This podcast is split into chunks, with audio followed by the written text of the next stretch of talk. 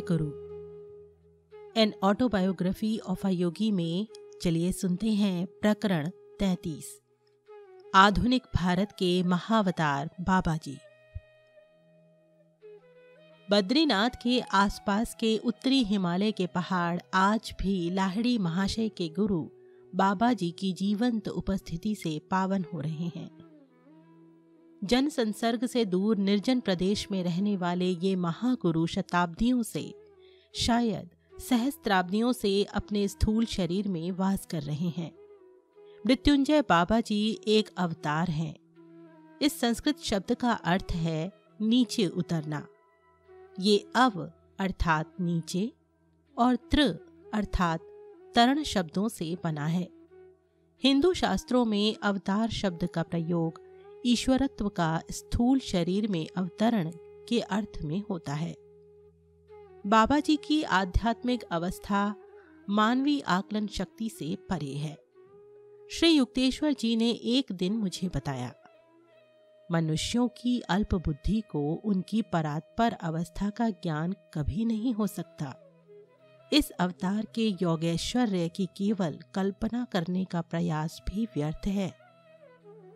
वो पूर्णतः कल्पनातीत है। उपनिषदों में आध्यात्मिक उन्नति की प्रत्येक अवस्था का सूक्ष्माति सूक्ष्म वर्गीकरण किया गया है। सिद्ध पुरुष जीवन मुक्त अवस्था यानी जीवित अवस्था में मुक्ति लाभ से आगे बढ़ने पर परामुक्त अवस्था यानी संपूर्ण मुक्त मृत्यु पर विजय में प्रवेश करता है। परामुक्त पुरुष माया के नागपाश और जन्म मरण के चक्र से पूर्णतः मुक्त हो चुका होता है। इसलिए परामुक्त कदाचित ही पुनः स्थूल शरीर धारण करता है और यदि वो पुनः जन्म ले ही लेता है तो संसार पर ईश्वर की आशीर्वाद वर्षा का माध्यम बनकर आता है। उसे ही अवतार कहते हैं। अवतार पर सृष्टि के कोई नियम लागू नहीं होते। उसका शुद्ध शरीर प्रकाश की मूर्ति मात्र होता है। उस पर प्रकृति का कोई ऋण नहीं होता। सामान्य दृष्टि को अवतार के शरीर में कोई असाधारण बात नज़र नहीं आती। परंतु कभी कभी प्रसंगानुरूप उस शरीर की न तो छाया पड़ती है, न ही ज़मीन पर पद चिन्ह बनता है। ये माया के अंधकार और भौतिक बंधनों से आंतरिक मुक्ति के बाह्य प्रतीकात्मक प्रमाण हैं। केवल ऐसा भागवत पुरुष ही जीवन और मृत्यु की परस्पर संबद्धता के पीछे विद्यमान सत को जानता है। उमर खयाम जिन्हें लोगों ने पूर्णतः गलत समझा है, ने ऐसे मुक्त मानव के विषय में अपने अमर ज्ञान काव्य रूबाइया में लिखा है। ओ सुहासिनी, ओ विधु वंदनी तेरी आभा है अक्षय, प्रिय देख हो रहा चंद्रमा स्वच्छ गगन पर पुनः उदय। होगा कितनी बार आज के बाद ये उदय इसी प्रकार, और इसी छुरमुठ में मुझको खोज खोज जाएगा हार। अक्षय आभा युक्त सुहासिनी विधु वदनी प्रिया पराशक्ति अर्थात ईश्वर है, जो एकमात्र काल दोष रहित, स्वयं तेज से भी तेजस्वी शाश्वत तारा है। स्वच्छ गगन का चंद्रमा तो बाह्य सृष्टि है, जो उदय अस्त के नियत कालिक आवर्तनों के नियम से बंधी हुई है। आत्म साक्षात्कार के द्वारा इस फारसी संत ने अपने आप को इस जगत में, या माया अर्थात प्रकृति के झुरमुट में बार बार लौट आने की विवशता से सदा के लिए मुक्त कर लिया था। और इसी झुरमुट में मुझको खोज खोज जाएगा हार। किसी चिर मुक्त की खोज करते ब्रह्मांड के लिए कैसी घोर निराशा। ईसा मसीह ने अपने मुक्तात्मा होने का संकेत दूसरे प्रकार से दिया और एक शास्त्री ने पास आकर उनसे कहा, हे hey गुरु, आप जहाँ भी जाएँगे, मैं आपके पीछे पीछे आऊँगा। और यीशु ने उससे कहा लोमड़ियों के रहने के लिए मांदे हैं, आकाश के पक्षियों के लिए भी घोंसले हैं, परंतु मानव पुत्र के लिए सिर टेकने के लिए भी कहीं ठौर नहीं है। सर्वव्यापकता के कारण दिग दिगांतर में व्याप्त ईसा मसीह के पीछे पीछे जाना क्या सर्वव्यापी परम तत्व में विलीन हुए बिना संभव था? प्राचीन भारत में कृष्ण, राम, बुद्ध तथा पतंजलि जैसे अवतार हुए। दक्षिण भारत के एक अवतार अगस्त्य पर विपुल काव्य साहित्य की रचना हुई है। उन्होंने ईसा के पूर्व और ईसा के बाद की अनेक शताब्दियों में अनेक चमत्कार किए हैं और उनके विषय में ये मान्यता है कि वे आज भी सशरीर इस संसार में विद्यमान हैं। भारत में बाबा जी का कार्य रहा है जिन विशेष कार्यों के लिए अवतार इस जगत में आते हैं, उन कार्यों की पूर्ति में उनकी सहायता करना। इस प्रकार शास्त्रीय वर्गीकरण के अनुसार वे एक महाअवतार हैं। उन्होंने स्वयं बताया है कि सन्यास आश्रम के पुनर्संगठक एवं अद्वितीय तत्वज्ञानी जगत गुरु आदि शंकराचार्य तथा सुप्रसिद्ध मध्ययुगीन संत कबीर को उन्होंने योग दीक्षा दी थी। उन्नीसवीं शताब्दी के उनके मुख्य शिष्य, जैसा कि हम जानते हैं, लाहड़ी महाशय थे, जिन्होंने लुप्त क्रिया योग विद्या का पुनरुद्धार किया। बाबा जी सदा ईसा मसीह के संपर्क में रहते हैं। वे दोनों मिलकर जगत के उद्धार के स्पंदन भेजते रहते हैं और इस युग के लिए मोक्ष प्रदायनी आध्यात्मिक विधि भी उन्होंने तैयार की है। एक शरीर में रहने वाले और दूसरे शरीर के बिना रहने वाले इन दो पूर्ण ज्ञानी महागुरुओं का कार्य है राष्ट्रों को युद्ध, वंश विद्वेश धार्मिक भेदभाव तथा भौतिकवाद की पलटवार आघात करने वाली बुराइयों को त्यागने के लिए प्रेरित करना। बाबा जी आधुनिक युग की प्रवृत्तियों से विशेषतः पाश्चात्य संस्कृति के प्रभाव और उसकी जटिलताओं से पूर्णतः अवगत हैं और पूर्व तथा पश्चिम दोनों में समान रूप से योग के आत्मोद्धारक ज्ञान का प्रसार करने की आवश्यकता का उन्हें भान है। इसमें कोई आश्चर्य नहीं कि इतिहास में बाबा जी का कहीं कोई उल्लेख नहीं है। किसी भी शताब्दी में बाबा जी कभी जनसाधारण के सामने प्रकट नहीं हुए। उनकी युग युगांतर की योजनाओं में गलत अर्थ लगाने वाली प्रसिद्धि की चकाचौंध के लिए कोई स्थान नहीं है। सृष्टि में एकमात्र शक्ति होते हुए भी चुपचाप अपना काम करते रहने वाले सृष्टा की तरह ही बाबा जी भी विनम्र गुमनामी में अपना कार्य करते रहते हैं। कृष्ण और क्राइस्ट के समान महान अवतार इस धरातल पर किसी विशिष्ट और असाधारण परिणामदर्शी उद्देश्य के लिए अवतरित होते हैं और वो उद्देश्य पूरा होते ही वापस चले जाते हैं। बाबा जी जैसे अन्य अवतार इतिहास की किसी प्रमुख घटना से संबंधित कार्य को नहीं बल्कि युग युगों में धीरे धीरे होने वाले मानव जाति के क्रम विकास से संबंधित कार्य को अपने हाथ में लेते हैं। ऐसे अवतार सदा ही जनसाधारण की स्थूल दृष्टि से ओझल रहते हैं और वे जब चाहें अपनी इच्छानुसार अदृश्य होने की सामर्थ्य रखते हैं। इन कारणों से तथा साधारणतया वे अपने शिष्यों को अपने विषय में गुप्तता रखने का आदेश देते हैं। इसलिए अनेका अनेक विराट आध्यात्मिक महापुरुष संसार के लिए अज्ञात ही बने रहते हैं। मैं इस पुस्तक में बाबा जी के जीवन की एक हल्की सी झलक मात्र दिखा रहा हूँ। केवल कुछ ऐसे तथ्यों का ही उल्लेख कर रहा हूँ, जिन्हें वे सार्वजनिक करने योग्य तथा सहायक मानते हैं। बाबा जी के परिवार या जन्म स्थान के विषय में कभी किसी को कुछ पता नहीं चल पाया। इस मामले में इतिहास लेखकों को निराश ही होना पड़ेगा। साधारणतया वे हिंदी में बोलते हैं। परंतु किसी भी भाषा में आसानी से बोल लेते हैं। उन्होंने बाबा जी का सीधा साधा नाम ले लिया है। लाहड़ी महाशय के शिष्यों ने उन्हें श्रद्धा से जो अन्य नाम दिए हैं, वे हैं महामुनि बाबा जी महाराज, महायोगी तथा त्र्यंबकम बाबा या शिव बाबा। एक पूर्ण मुक्त सिद्ध पुरुष का कुल गोत्र क्या कोई महत्व रखता है?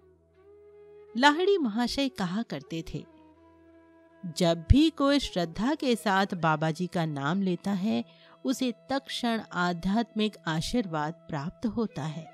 अमर बाबा जी के शरीर पर आयु का कोई लक्षण दृष्टिगोचर नहीं होता। वे अधिक से अधिक 25 वर्ष के युवक दिखते हैं। गौर वर्ण, मध्यम कद काठी के बाबा जी के सुंदर, बलिष्ठ शरीर पर सहज ही दिख पड़ने योग्य तेज है। नेत्र काले, शांत और दयाद्र हैं। उनके लंबे चमकीले केश ताम्र वर्ण के हैं। कभी कभी बाबा जी का चेहरा लाहड़ी महाशय के चेहरे से मिलता जुलता दिखाई देता है। कभी कभी तो दोनों में इतनी स्पष्ट समरूपता दिखाई देती थी कि उत्तरवर्ती आयु में लाहड़ी महाशय को कोई भी युवा दिखते बाबा जी के पिता समझ लेता। मेरे संतवत संस्कृत शिक्षक स्वामी केवलानंद जी ने हिमालय में बाबा जी के साथ कुछ समय बिताया था। उन्होंने मुझे एक दिन बताया, अद्वितीय महागुरु अपने शिष्यों के साथ पर्वतों में एक स्थान से दूसरे स्थान भ्रमण करते रहते हैं। उनकी छोटी सी शिष्य मंडली में दो अत्यंत उन्नत अमेरिकी शिष्य भी हैं। किसी स्थान पर कुछ समय बिताने के बाद बाबा जी कहते हैं, डेरा डंडा उठाओ। वे अपने पास एक डंडा रखते हैं। उनका ये आदेश अपनी मंडली के साथ तक्षण किसी दूसरे स्थान पर पहुँचने का संकेत होता है। वे हमेशा ही एक स्थान से अदृश्य होकर दूसरे स्थान पर प्रकट होने की इस पद्धति का उपयोग नहीं करते। कभी कभी वे एक शिखर से दूसरे शिखर पर पैदल भी जाते हैं। जब बाबा जी की इच्छा होती है, तभी उन्हें कोई देख या पहचान पाता है। उन्होंने विभिन्न भक्तों को किंचित से परिवर्तन के साथ भिन्न भिन्न रूपों में दर्शन दिए हैं। कभी दाढ़ी मूछ के साथ तो कभी दाढ़ी मूछ के बिना। उनकी अक्षय देह के लिए किसी आहार की आवश्यकता नहीं पड़ती, इसलिए कदाचित ही कभी वे कुछ खाते हैं। हाँ शिष्यों को जब वे दर्शन देते हैं, तब लौकिक शिष्टाचार के रूप में कभी कभी फल या चावल की खीर स्वीकार कर लेते हैं। केवलानंद जी बताते गए बाबा जी के जीवन की दो विस्मयकारी घटनाएँ मुझे ज्ञात हैं। एक रात उनके शिष्य वैदिक होम के लिए जल रही विशाल अग्नि ज्वालाओं को घेर कर बैठे थे। अचानक महागुरु ने एक जलती लकड़ी उठा ली और अग्नि के पास ही बैठे एक शिष्य के नंगे कंधे पर उससे हल्का सा प्रहार किया। ये तो क्रूरता है, गुरुदेव! वहाँ उपस्थित लाहड़ी महाशय ने अपना विरोध प्रकट किया। अपने गत कर्मों के फलस्वरूप तुम्हारी आँखों के सामने वो पूरा जल कर राख हो जाता तो क्या वो तुम्हें अच्छा लगता? इन शब्दों के साथ ही बाबा जी ने शिष्य के आहत कंधे पर अपना आरोग्यप्रद वरद हस्त रखा और कहा, आज रात मैंने तुम्हें पीड़ादायक मृत्यु के हाथों से मुक्त कर दिया है। अग्निदाह की किंचित सी पीड़ा अनुभव करने से तुम्हारा कर्म भोग मिट गया है। एक अन्य अवसर पर एक अपरिचित व्यक्ति के आगमन से बाबा जी की पवित्र टोली की शांति थोड़ी सी भंग हो गई।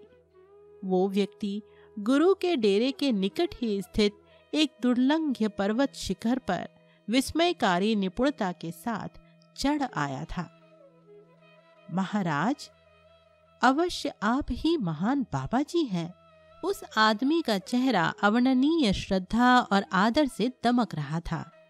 इन दुर्गम पर्वतों में मैं महीनों से आपकी तलाश में भटक रहा हूँ। आपसे इतनी ही प्रार्थना है कि आप मुझे शिष्य रूप में स्वीकार करें। जब महागुरु ने उसकी ओर कोई ध्यान नहीं दिया तो उस आदमी ने पर्वत शिखर के नीचे पत्थरों से भरी गहरी खाई की ओर हाथ दिखाकर कहा, आप यदि मुझे स्वीकार नहीं करेंगे तो मैं इस पर्वत से कूद पड़ूँगा। ईश्वर तक पहुँचने के लिए यदि मैं आपका मार्गदर्शन नहीं पा सकता तो मेरे जीवित रहने का कोई अर्थ नहीं है। तो कूद पड़ो। बाबा जी ने निर्विकार रहते हुए कहा उन्नति की तुम्हारी वर्तमान अवस्था में मैं तुम्हें स्वीकार नहीं कर सकता। उस मनुष्य ने तुरंत अपने आप को नीचे झोंक दिया। स्तब्ध हुए शिष्यों को बाबा जी ने उसके शरीर को उठा लाने का आदेश दिया। जब शिष्यों ने वो शत विक्षत शव लाकर उनके सामने रख दिया तो बाबा जी ने उस पर अपना हाथ रखा। परम आश्चर्य! उस आदमी ने आँखें खोली और सर्वशक्तिमान गुरु के चरणों में साष्टांग लौट गया। अब तुम शिष्य बनने के अधिकारी हो गए हो। पुनरुज्जीवित चेले की ओर देखकर अत्यंत स्नेह से मुस्कुराते हुए बाबा जी ने कहा, तुमने साहस के साथ इस कठिन परीक्षा में सफलता प्राप्त की है। अब मृत्यु कभी तुम्हारा स्पर्श नहीं करेगी। अब तुम हमारी अमर मंडली में शामिल हो गए हो। फिर उन्होंने सदा की तरह प्रस्थान का आदेश दिया। डेरा डंडा उठाओ। पूरा दल तक्षण उस पर्वत से अदृश्य हो गया। अवतारी पुरुष सर्वव्यापी ब्रह्म चैतन्य में निवास करता है। उसके लिए देश और काल का कोई अस्तित्व नहीं होता। इसलिए बाबा जी ने अपने स्थूल शरीर को जो शताब्दी दर शताब्दी बनाए रखा है उसका केवल एक ही कारण है। मानव जाति को उसकी अपनी संभावनाओं का ठोस उदाहरण प्रस्तुत करने की इच्छा। मनुष्य पर यदि रक्त मांस के शरीर में ईश्वरत्व की झलक दिखाने की कृपा न की जाए तो वह हमेशा माया के इसी भारी भ्रम में रहेगा कि वो अपनी मरणाधीनता पर कभी विजय नहीं पा सकता। ईसा मसीह को शुरू से ही अपने जीवन में होने वाली घटनाओं का पूर्ण ज्ञान था। उन अनुभवों से वे गुजरे, अपनी खातिर नहीं, कर्मों की किसी विवशता के कारण नहीं, बल्कि केवल उन घटनाओं का मनन करके सीखने वाली मानव जाति के उत्थान की खातिर। उनके चार शिष्यों, मैथ्यू, मार्क, ल्यूक तथा जॉन ने उनकी अवर्णनीय लीला को भावी पीढ़ियों के लाभ के लिए लिख कर रखा। बाबा जी के लिए भी भूत, वर्तमान, भविष्य आदि समय की परस्पर संबंधित अवस्थाओं का अस्तित्व नहीं है। प्रारंभ से ही उन्हें अपने जीवन की सभी अवस्थाओं का पूर्ण ज्ञान है। मनुष्यों की सीमित बुद्धि को ध्यान में रखकर ही उन्होंने अपने दिव्य जीवन की अनेक लीलाएँ एक या अधिक लोगों की उपस्थिति में ही करने का ध्यान रखा।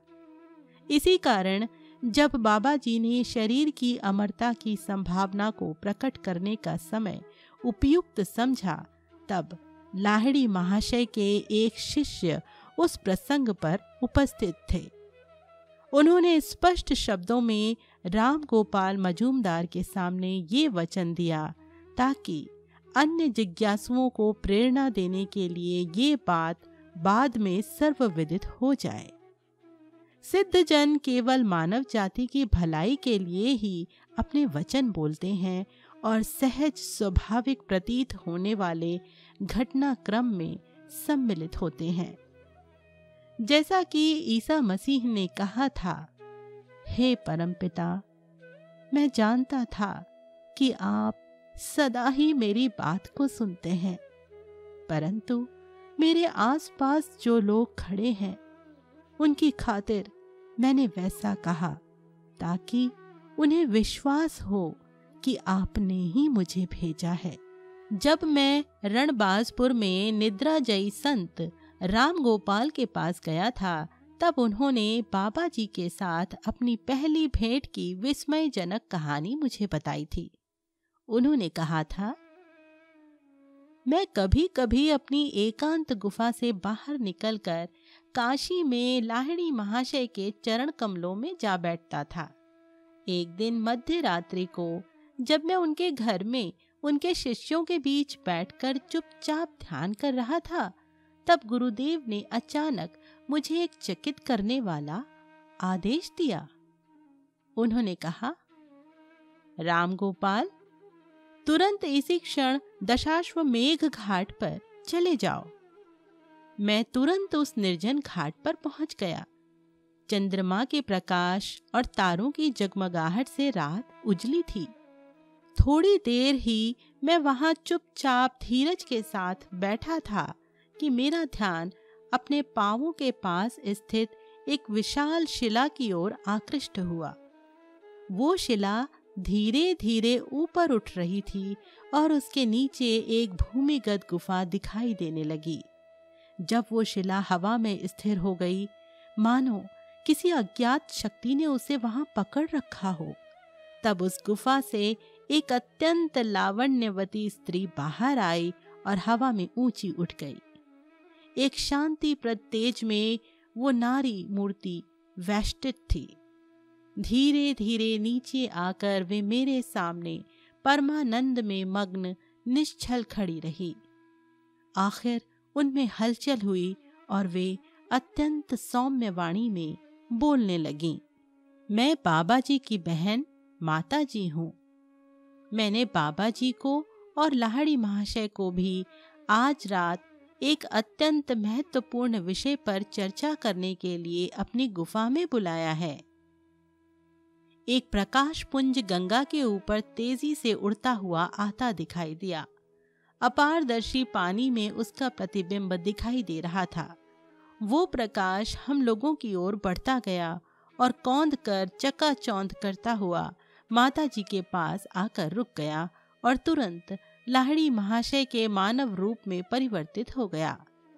लाहड़ी महाशय ने अत्यंत विनम्रता के साथ माता जी के चरणों में प्रणाम किया।